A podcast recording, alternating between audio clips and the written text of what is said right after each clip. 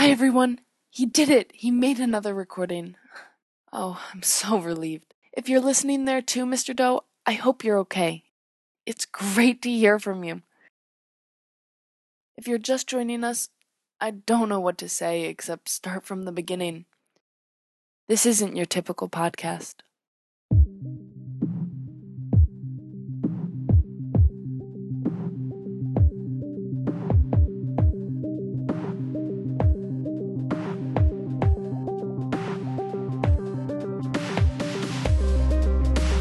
My name is Lily McHale. I was volunteering in the psych unit at Jefferson when I met a patient there named Mr. Doe, which isn't his real name because he doesn't remember it. I can't say I really understand what's going on, but I wanted to help. He was kind and smart and seemed like he wasn't getting the help he needed, and I thought someone out there might be able to help him. I set this up so he can connect with the world. His recordings automatically upload to my Dropbox, and then I add music and make it sound like a real podcast. And while I'm really excited, the point is that he needs help.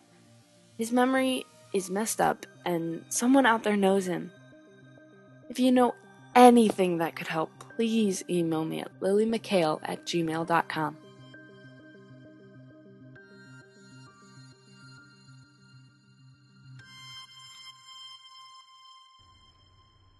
Hello again. I think I finally took care of everything. You don't have to worry, it's, it's safe this time. I've taken the proper precautions. It's been a little while, and I'm sorry for that, but I had to be careful. It hasn't been so easy for me. I- I've been trying, but I had to get set up, get safe. Out here, there are eyes everywhere. They seem to know where I'm going before I do. The good news is that it was easier to escape the psychiatric ward than I thought.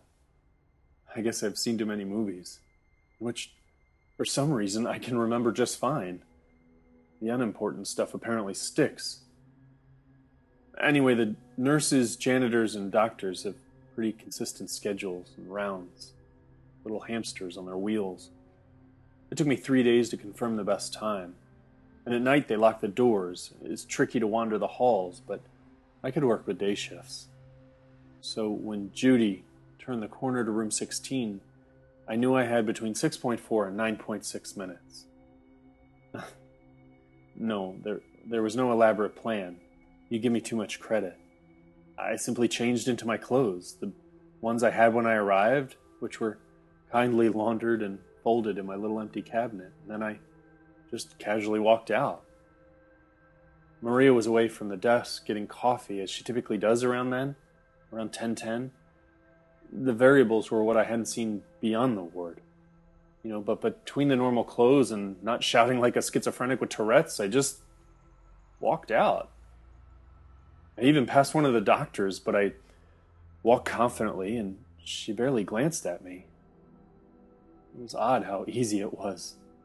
I kept expecting alarms or sirens, but it was eerily silent. It was 10:16 in the morning when I hit the sidewalk. The sun was out, but it was chilly. I hadn't really thought at all about anything beyond just getting out. It wasn't until I hit Second Street that my heart rate slowed down and I realized that while it was great that I was free, I had no place to sleep, no money, and no memory. Well, I mean, not no memory. I wandered the city for hours, hoping it would inspire some kind of recall. As if all it would take is a good 15 minutes out of the hospital and it would all just come flying back. Neighborhoods and areas felt familiar, but nothing tangible. And I saw them everywhere I went. I kept waiting for a response, for the suits to react, for them to take me back, but they just watched from a distance. I don't think I noticed, but I did. They're waiting for something. Possibly for this, which is what made me so nervous, you know? For me to make contact. That's why it was so easy. Why it went so smoothly. I've given this a lot of thought over the last couple days, and it was just too easy to walk out of the hospital like I did. I mean, I'm glad they didn't trap me in there, but they left me my clothes for God's sake. I mean, that's not very subtle. I think they wanted me out here. They weren't getting what they wanted from me inside, so they decided to let me out. To lead them to you, probably. But don't worry, I'm not going to let that happen. I'm not going to let them do to you whatever they did to me. Eventually, the sun went down, and I couldn't bear to walk around any longer, so I took a little nap on a bench in Washington Square. It was cold and, and it was too exposed. I couldn't really rest. So I finally ended up under a tree in whatever that little park is over towards the river by Spruce Street. It wasn't freezing or anything, but, you know, it was cold at night. It was a shitty night's sleep for sure, and it's a good motivator to stay focused, you know, to work on putting things together. I wasn't homeless before all this. I've got money and a home somewhere, right? Well, I mean, I did. Is she there? What's left of her? Do you think she's just lying there in our old home? It's been weeks. The police had to have found her, right? I mean, a neighbor or someone. That first night out of the hospital was rough rougher than I thought it'd be. I got so wrapped up with the doctors and nurses trying to keep me locked up that somehow I'd tricked myself into thinking that everything would be okay if I just got out. But I'm out and nothing's okay. She's still gone, and there's nothing I'll ever be able to do to change that. I just want her name. Why is that too much to wish for? She deserves more than this. I I can't remember her properly. I can't mourn her the way she deserves. I can't say goodbye. I've tried so hard. I, have concentrated so intensely that I thought I was going to give myself an aneurysm. Can you remember? Do you know it? Did you know it? Did you find anything? Damn it, help me. Please.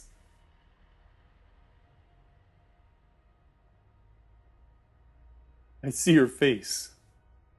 That frozen scene. Every night I see your face and I relive that helplessness. It's nothing but fear and loneliness.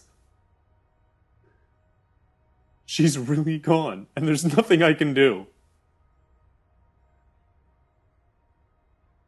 My tears are like the quiet drift of petals from some magic rose,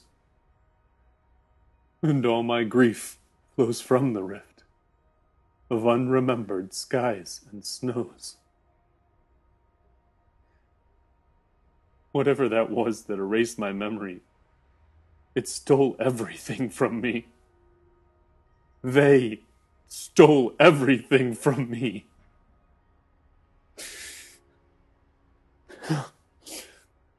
All right. All right. You're right. I need to focus on moving forward, okay? I got that. I have to keep reminding myself that I have the answers, that, that we have the answers. I have to trust in that. Honestly, if I don't, I don't know what I'll do. The numbers, they're the key somehow. They already proved some of their worth the other day.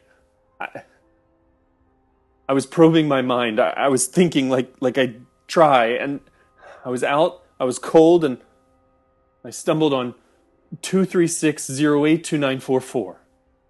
Nine digits, right? A routing number. There was a library that I found a couple blocks away, so I went and got online. Sure enough, American Heritage Federal Credit Union. Makes sense.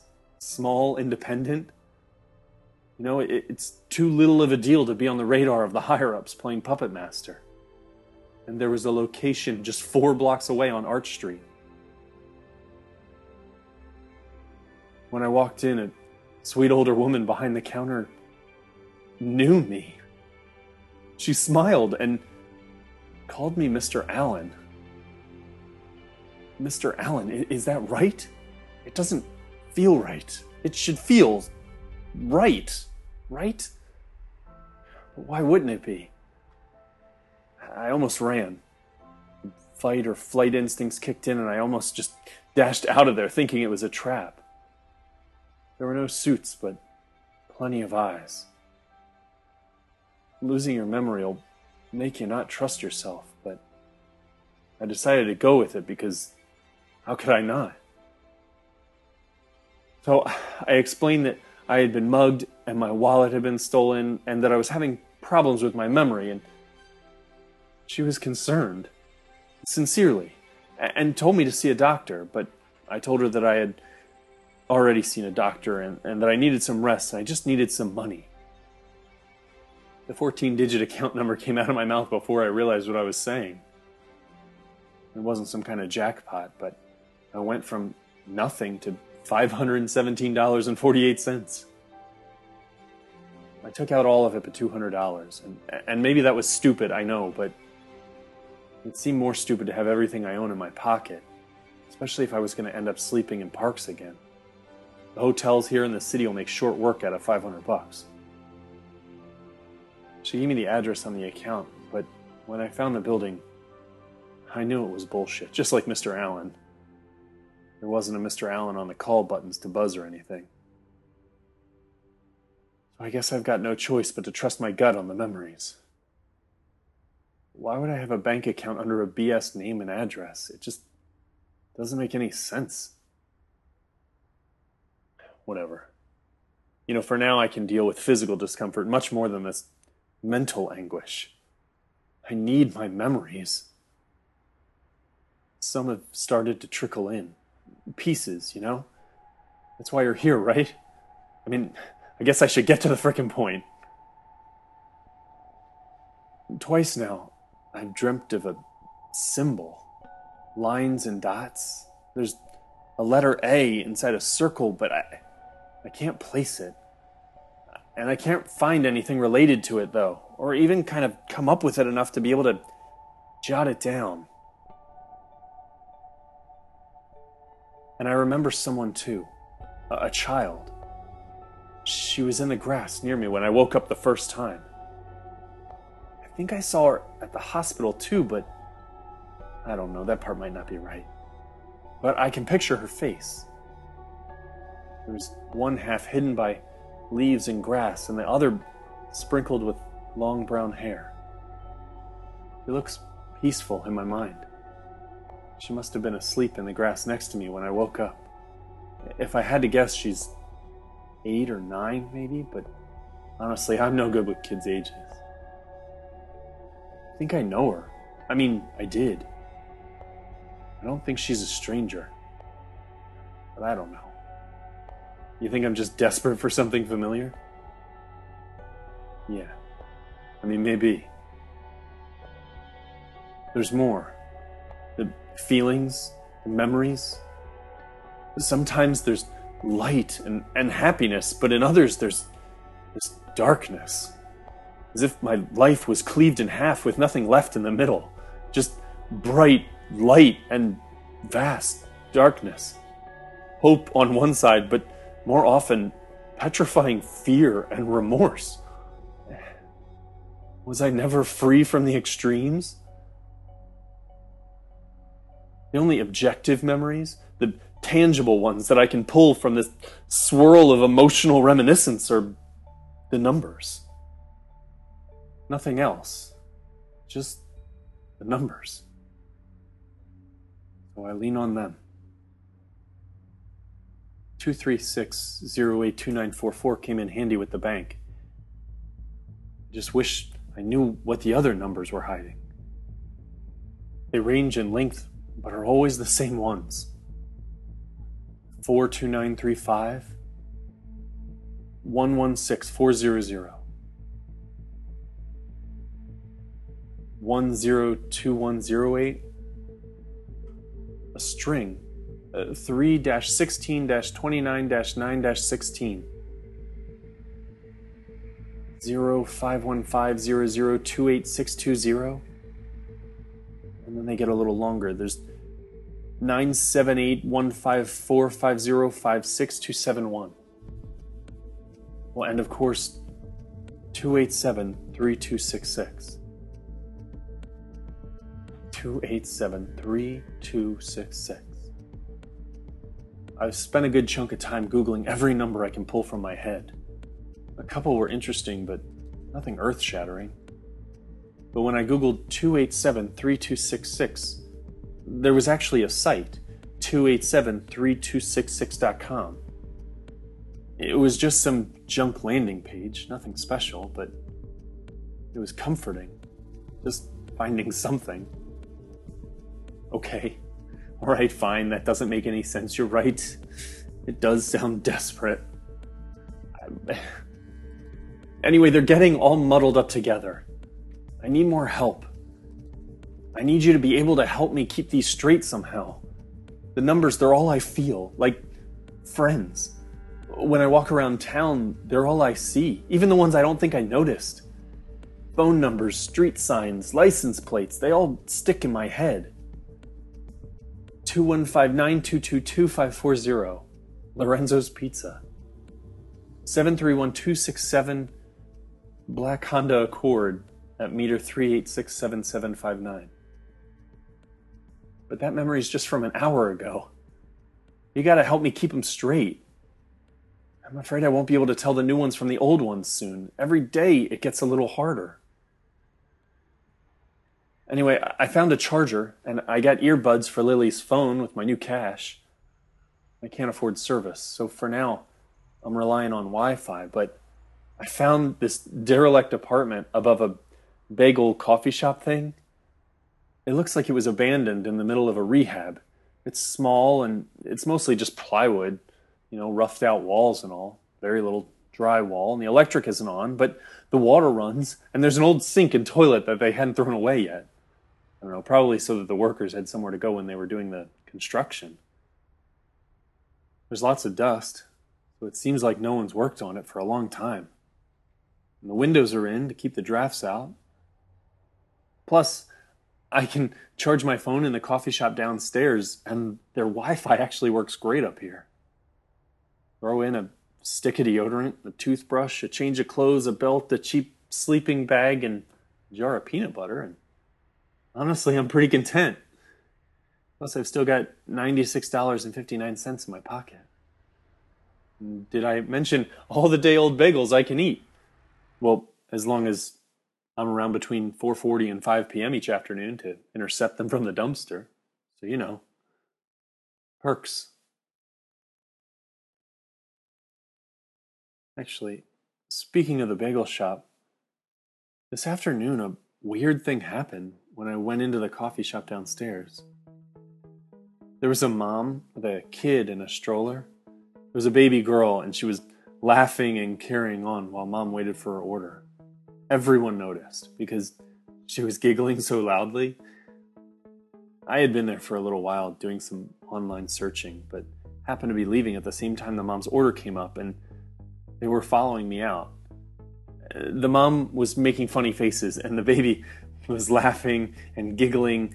And when I got to the door, I leaned back to hold it open for the stroller. That's when things got weird. The mom smiled at me and reached for the door to grab it from me, and her hand landed on mine. And when her skin touched mine, I felt a rush of happiness. Not like, hey, I just did someone a favor and I feel like a good person, but more like, like I had taken a drug, like an artificial high it was like this surge of deep joy. She felt something too because her laughter and smile immediately waned, but when she looked up and locked eyes with me, she smiled. almost like she was giving me her happiness, offering me her joy. It, it was wild. I. I just kind of stood there stunned at the door. I almost ran after her to ask what had happened, but I don't think she really understood either. The scary part was that while it felt so wonderful, so amazing, it felt familiar. Really familiar. Almost too familiar. Like it scratched an itch. Just talking about it now makes me miss it. She was there at 127. Maybe she'll be there tomorrow, too.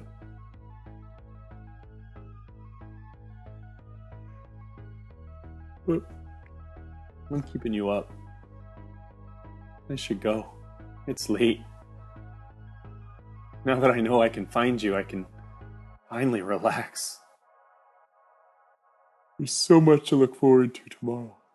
Hmm. All right. Good night, friend.